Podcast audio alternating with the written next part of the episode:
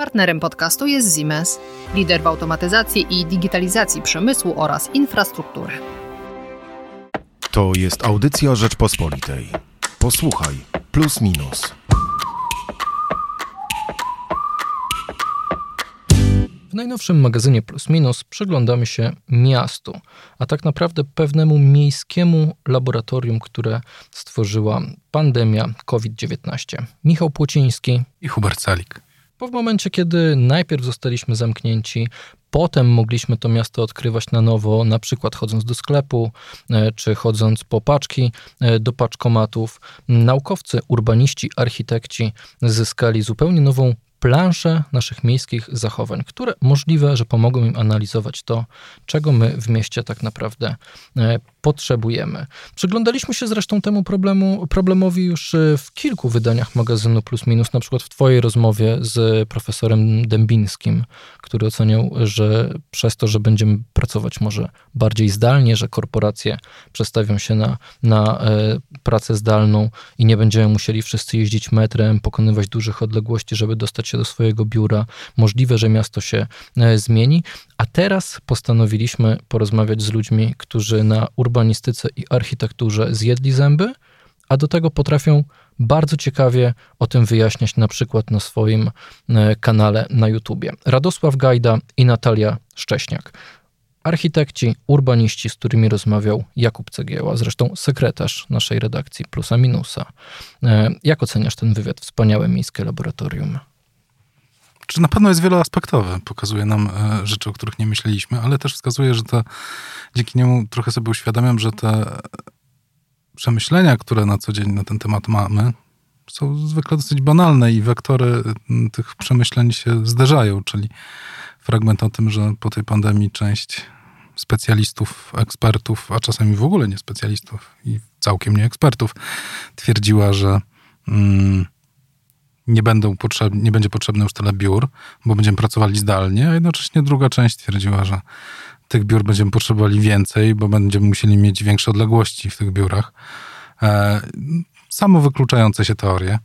Natomiast ciekawą rzeczą w tym wiedzie na pewno jest to, że jego autorzy twierdzą, jego nasi rozmówcy twierdzą, e, że po prostu pandemia przyspiesza pewne zmiany, które już zachodzą, które są widoczne w miastach i one i tak by zaszły, a, ale po prostu mogą zajść szybciej.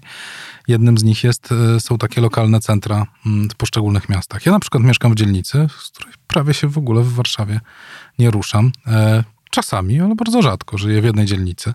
E, mam te swoje centra, zaspokajam swoje potrzeby w obrębie takiego lokalnego, lo, lokalnego systemu dużego miasta to jest powrót do mm, takiej tradycyjnej roli miasta, nawet mocno konserwatywnej, prawda, że, że wszędzie możesz dojść na piechotę, że nie potrzebujesz ani nowych technologii, w sensie samochodów, czy, czy, czy jakiegoś skomplikowanego systemu komunikacji, by załatwiać swoje sprawy. Masz sklep, masz pocztę, e, masz jakieś miejsce rozrywki i możesz rzeczywiście żyć na e, osiedlu, które nie jest typową taką sypialnią. Sypialnią, jak to rozumiał na przykład późny modernizm, żeby tworzyć oddzielne mm, dzielnice, gdzie będzie się spało, oddzielne dzielnice fabryk, oddzielne dzielnice e, biur, a teraz wracamy do tego miasta średniowiecznego. No taka jest moda na zachodzie i takie są postulaty nie tylko ruchów ekologicznych czy ruchów e, lewicowych, ale także tego, co często nazywa się jakimś konserw zielonym konserwatyzmem albo, albo konserwatywną myślą miejską. Co ciekawe, tutaj bardzo wiele różnych nurtów się zgadza i znajduje wspólny, e, współ, wspólne rozwiązanie właśnie w takim mieście trochę bardziej zrustykalizowanym, trochę, trochę mniej przemysłowym, a, a, a milszym e, dla, dla, dla życia. Zaskakuje mnie najbardziej to, że ty mówisz, że twoja wola taka jest, bo wola to jest ostatnia dzielnica, która kojarzy mi się z miastem rustykalnym. No, bo nie o rustykalność tu chodzi, tylko o zaspokojenie potrzeb. Większość tych potrzeb, pomijając smutny fakt e, zamknięcia e, bardzo dobrego kina i zastąpienia go przez dużą sieć detaliczną, można na woli... Do Oczywiście. Tak, na pewno. Teraz feminatywy są bardzo istotne, więc chodziłem też do feminy. No. E, I tak, i mm, nie chodzi o samą rustykalność, ale zwróć uwagę na to, e, że zaspokajanie potrzeb i to, co ty mówisz, że miasta stały się mniej przemysłowe, związane jest też z pewnym poziomem rozwoju gospodarczego, bo w krajach rozwiniętych, a Polska jest już krajem rozwiniętym, przynajmniej w wielu, w wielu e, podziałach i statystykach już jako taki kraj występujemy, e, nie rozwijający się, to usługi są jak gdyby najważniejszym motorem rozwoju miasta. Nie sam przemysł, E, a jeśli chodzi o firmy, to głównie firmy usługowe. Warszawa stała się takim miastem, staje się takim miastem w coraz większym stopniu. Takimi miastami stają się też inne polskie aglomeracje. Wtedy zupełnie też inaczej wygląda układ przestrzenny takich miast. E, I pewne wydatki na usługi typu fryzjer, restauracje e, są później w ramach takiego obiegu usług wydawane w innych miejscach. Wspominając Wolę, doskonale obaj wiemy, że Wola kilkadziesiąt lat temu tutaj było pełno zakładów różnego typu. Chociażby na ulicy Kasprzaka producent radioodbi- słynnych radioodbiorników, ale nie tylko. No, ja pamiętam jeszcze, jak zaczynałem chodzić do liceum na Woli, jak jeszcze działał browar w centrum miasta, browar królewskie. Teraz y, nawet nie wiem, czy wiesz, ale jest nawet, są nawet przepisy unijne, że browary nie mogą działać w centrum miasta, w miastach. Może przynajmniej rzemieślnicze. Tak, no rzeczywiście pojawiają się, ale to chodzi oczywiście o inne, e, o inne fabryki. Wtedy Królewskie z Grzybowskiej się e, wyprowadziło, a teraz w miejscu, gdzie, gdzie i było Królewskie, i były kilka innych fabryk, na przykład Róży Luksemburg, już mamy wielkie dzielnice e, mieszkalne, ale także biurowce, e, bo one na woli rzeczywiście się ciekawie ze sobą przeplatają, szczególnie w okolicach Ronda Daszyńskiego, gdzie mieści się redakcja Rzeczpospolitej. Bardzo e, spodobał mi się fragment wywiadu z Radosławem Gajdą i Natalią Szcześniak, gdzie e, urbaniści mówią, że pandemia i lockdown, zamknięcie, ten takie, taka kwarantanna społeczna, to był czas, kiedy każdy z nas mógł sprawdzić, w jakiej okolicy mieszka, czy tak naprawdę jego mieszkanie, a wiesz na pewno, że, że, że, że często agenci nieruchomości czy, czy specjaliści od rynku real estate powtarzają, że najważniejsza jest lokalizacja, lokalizacja i lokalizacja. Słynne powiedzenie agentów nieruchomości. Każdy z nas mógł wreszcie przekonać się, czy miejsce, w którym e, mieszkamy, rzeczywiście spełnia jakieś chociaż podstawowe e, potrzeby, bo, bo, bo w tak dziwnym eksperymencie, że można wyjść tylko e, do, do, do sklepu obok i najlepiej jak najrzadziej, każdy z nas mógł zobaczyć, czy droga, którą idzie na przykład przykład z bloku do sklepu jest ciekawa, czy można przejść się na ciekawy spacer idąc do paczkomatu, czy ma się obok na początku jeszcze można było do lasów czy do parków wchodzić, jakieś miejsce, gdzie chociaż troszeczkę można odpocząć od trudu siedzenia w czterech ścianach. No dobra, Michał, a tak na poważnie. Myślisz, że pandemia coś zmieni, jeśli chodzi o wygląd polskich miast? W jakiejś perspektywie 10 lat. Bardzo mnie jednak przekonali nasi wywiadowani, że miasta nie zmieniają się zbyt szybko i gdyby nie wojna, to byśmy widzieli, że, że Warszawa cały czas jest bardziej w XVIII wieku niż w XXI. No, pominęli przypadek Hausmana, który wyburzył pół Paryża, żeby zbudować go na nowo. Nie pominęli. Wspomnieli o Corbusierze. Rozmawiali o Corbusierze i że rzeczywiście już plany modernistów były e, nie do e, z, z, zrealizowania, chociaż e, te pomysły były bardzo, ba, bardzo śmiałe. Jak wiesz, e, zajmuję się i zajmowałem się e, hip-hopem, rapem. E, zresztą tak powstał, powstał cały ruch, który w końcu przerodził się w to, co znamy dzisiaj pod, pod hasłem hip-hop, potem subkultura hip-hopowa, że puścili przez południowy Bronx autostradę na Manhattan, która e, wymagała olbrzymich wyburzeń i bardzo e, zniszczyła tkankę miejską, tkankę społeczną na południowym Bronxie. To jest ta autostrada z Blues Brothers, gdzie Carrie Fisher starała się... Ja mam 30 lat. Nie pytaj mnie o Blues Brothers, dobrze?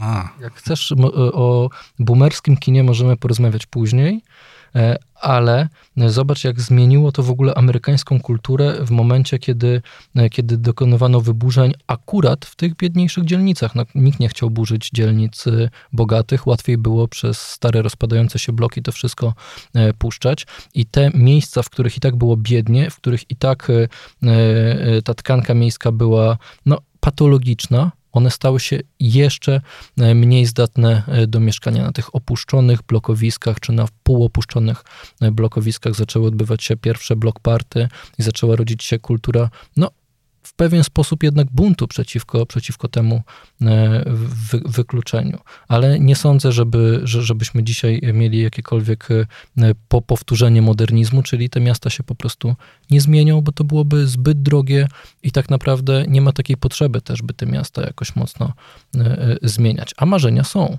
Pandemia obudziła w nas takie utopijne marzenia o zmianie miasta blokowiska w ogóle są kontrkulturowe, dlatego że e, mieszkają tam głównie ludzie, którzy e, znajdują się, są w jakiś sposób wykluczeni albo są w jakiś sposób poza, e, nie znajdują się na szczy, w wyższej klasie społecznej, a wtedy najłatwiej tworzyć kontrkulturę, więc blokowiska nawet e, w francuskich miastach to też jest ciągle miejsce kontrkultury i też zresztą, o czym pewnie wiesz, całkiem niezłego hip-hopu. No, we Francji zdecydowanie, ale popatrz, jak rozmawiamy o mieście, popatrz na blokowiska w Warszawie, na Chomiczówkę i na Ursynów. Przecież mm, coraz e, lepiej widzimy, że to są bardzo przyjemne miejsca do życia. Jeżeli mamy porównać z zamkniętymi osiedlami gdzieś na Ursusie, czy na ulicach, e, na dzielnicach obrzeżnych, to w każdym mieście państwo u siebie w mieście przecież też mają nowe blokowiska budowane e, był błyskawicznie przez rozmaitych e, deweloperów, gdzie nie ma kawałka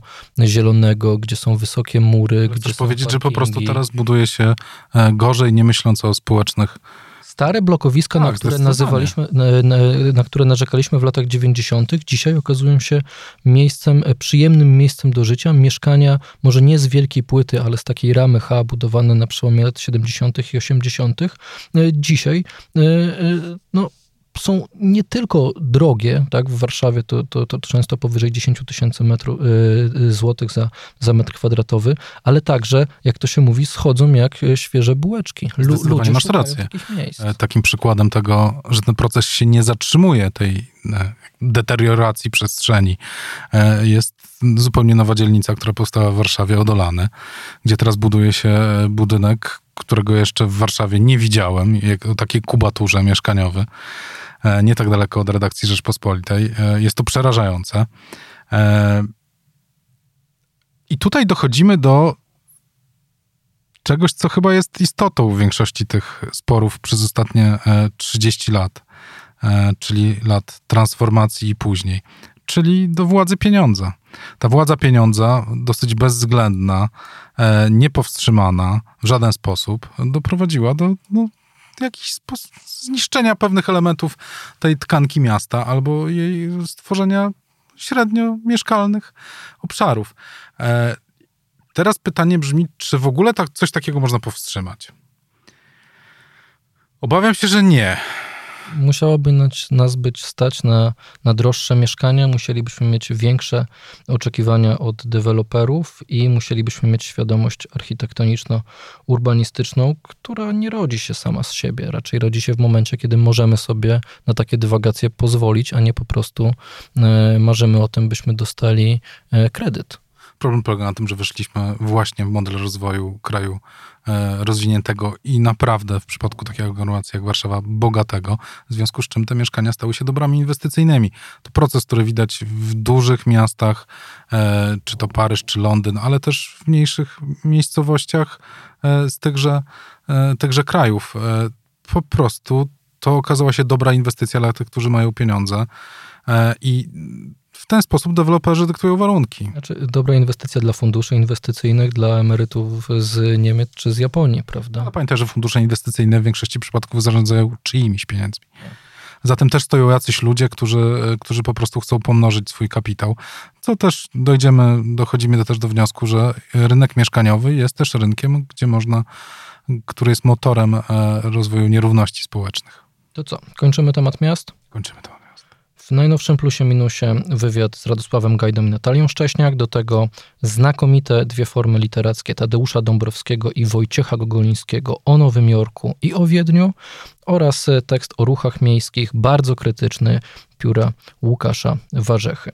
Ale oprócz tego Tomasz Terlikowski pisze tekst o wstrząsającej, e, e, nie wiem jak to nazwać, akcji czy polityce władz Berlina, e, które w latach 1969 e, i dwa, aż do 2003 roku to trwało, czyli 34 lata, trochę się pogubiłem, ale od 69 do 2003 prowadziły eksperyment nazwany eksperymentem Kentlera od nazwiska profesora Helmuta Kentlera, swego czasu uznanego seksuologa i oddawały dzieci władze Berlina e, dzieci, które miały albo e, problemy z prawem, albo e, mm, były po prostu dziećmi ulicy, albo z sierocińców, gdzie, gdzie już nie było na nie miejsca, oddawały no, w ręce pedofili, w ręce ludzi, którzy byli już wcześniej skazani za obcowanie seksualne z nieletnimi, wierząc w to, jak zapewniał profesor Kentler, że to będzie dobre i dla dzieci,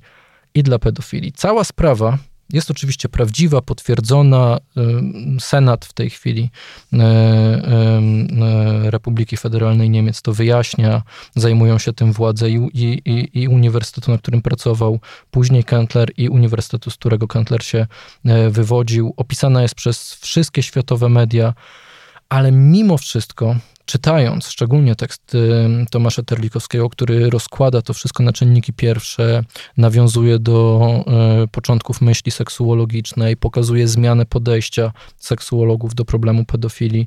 Czytając to, trudno oprzeć się wrażeniu, że to jest jakiś mokry e, sen skrajnego prawicowca, który zarzuca jakiejś ideologii gender, czy, czy, czy, czy naukowcom liberalnym, lewicowym, jakieś niestworzone rzeczy, a tu się okazuje, że to wszystko miało miejsce i jeszcze nie do końca wiadomo, co z tym zrobić, bo to trwało no, do 2003 roku, czyli do czasów, kiedy już no, podejście do pedofilii było, było zupełnie inne niż y, w latach y, tak zwanego lata miłości, lat 60., 70., w momencie, kiedy już powróciliśmy też do bardziej naukowych podstaw badania e, seksuologii. Odeszliśmy od jakichś e, e, parareligijno, parareligijnych złudzeń odnoszących się do, do, do, do jakiejś antynauki, gnozy, czy, czy wszystkiego, co było popularne w ruchu hipisowskim. Okazuje się, że dalej taki eksperyment trwał i nikt nie potrafi tego wyjaśnić dlaczego. Szczerze mówiąc, jak e, przed naszym spotkaniem w studiu powiedziałeś, że dobrze było, żebyśmy o tym porozmawiali, to nie za bardzo wiem, co mogę na temat powiedzieć, bo jest to tak przerażająca historia, że przez 30 lat oddawano e, dzieci pedofilom e, celowo, uznając, że to pomoże im w późniejszym rozwoju w życiu społecznym, że to wręcz się nie mieści w głowie. Jest to, mm, no przekracza to granice nie wymyśliłbym takiej historii. W sensie jest to. E, bo nie chodzi o to, że to był proceder e, przestępczy. Chodzi o to, że to zostało rozwiązane systemowo. Systemowo oddawano dzieci pedofilom. Jest to przerażające. Pojawiły się tłumaczenia profesora Kentlera, oficjalne tłumaczenia na, na spotkaniach z urzędnikami, że e, te dzieci, które, którymi nikt inny by się nie, nie, nie zajął, będą mogły odwdzięczyć się swoim nowym mentorom. To byli mentorzy, ludzie, którzy wykorzystywali dzieci, którzy uzależniali je od siebie na, na wielu różnych poziomach finansowym, seksualnym i tak dalej. Byli cały czas oficjalnie nazywani, nazywani ich mentorami. Ponieważ jest to zjawisko tak przerażające i tak trudno jest yy, powiedzieć coś, co nie byłoby banalne, bo jest to tak wielkie zło i, i zło wykonane systemowo i yy, nawet pociągnięcie tych ludzi do odpowiedzialności e, nie wyczerpuje skali tego problemu, e, to chciałbym troszeczkę zwrócić uwagę na zupełnie inny aspekt tej historii, taki trochę z boku. E, moim zdaniem takie wydarzenia jak to, takie wydarzenia jak na przykład sprawa pedofilii w kościele, takie wydarzenia mm, Tutaj doskonałym przykładem jest chociażby Boston Globe, który w Stanach wyciągnął dzięki pracy dziennikarskiej, e, solidnej pracy dziennikarskiej, e, fakty dotyczące, e, dotyczące i molestowania, i pedofilii, i nadużyć. I zamiatania pod dywan tego wszystkiego. Moim zdaniem to pokazuje, jak bardzo ważne jest w systemie społecznym istnienie takiego prawdziwego dziennikarstwa. Takiego, który gdzie ludzie naprawdę pracują na znalezienie faktów i odkrywanie tego, co społeczeństwo zamiata pod spodem, co ukrywa, co różne grupy społeczne e, z różnych przyczyn, e, czasami z premedytacją, czasami ze strachu, czasami z poczucia winy, e, po prostu ukrywają. Bez dobrego dziennikarstwa takie rzeczy nie będą wychodziły na jaw. To przykłady filmu Braci Sekielskich, przykłady e, Boston Globe. Nie wiem, jak to się odbyło do końca w Niemczech, ale jeśli to trwało 30 parę lat, e, Niemcy zresztą mają doskonałą historię świetnych dziennikarzy, jak Ginter Wallraff, którzy potrafili się wcielać w różne role, żeby tylko odkryć prawdę o e, zdarzeniach, przekazać je opinii publicznej. E, wydaje mi się, że nie da rady zapomnieć o waż, ważnej roli dziennikarstwa w takich właśnie przypadkach. A Państwa zachęcamy do przeczytania bardzo drobiazgowo opisującego sprawę tekstu Tomasza Terlikowskiego pod tytułem Pedofilia z naukową pieczątką i w ogóle do zapoznania się z najnowszym wydaniem magazynu Plus Minus. Michał Płociński. I Hubert Salik. Zapraszamy na rppl oraz do kiosków.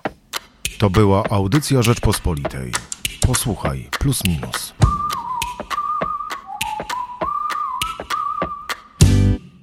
Partnerem podcastu jest Siemens, lider w automatyzacji i digitalizacji przemysłu oraz infrastruktury.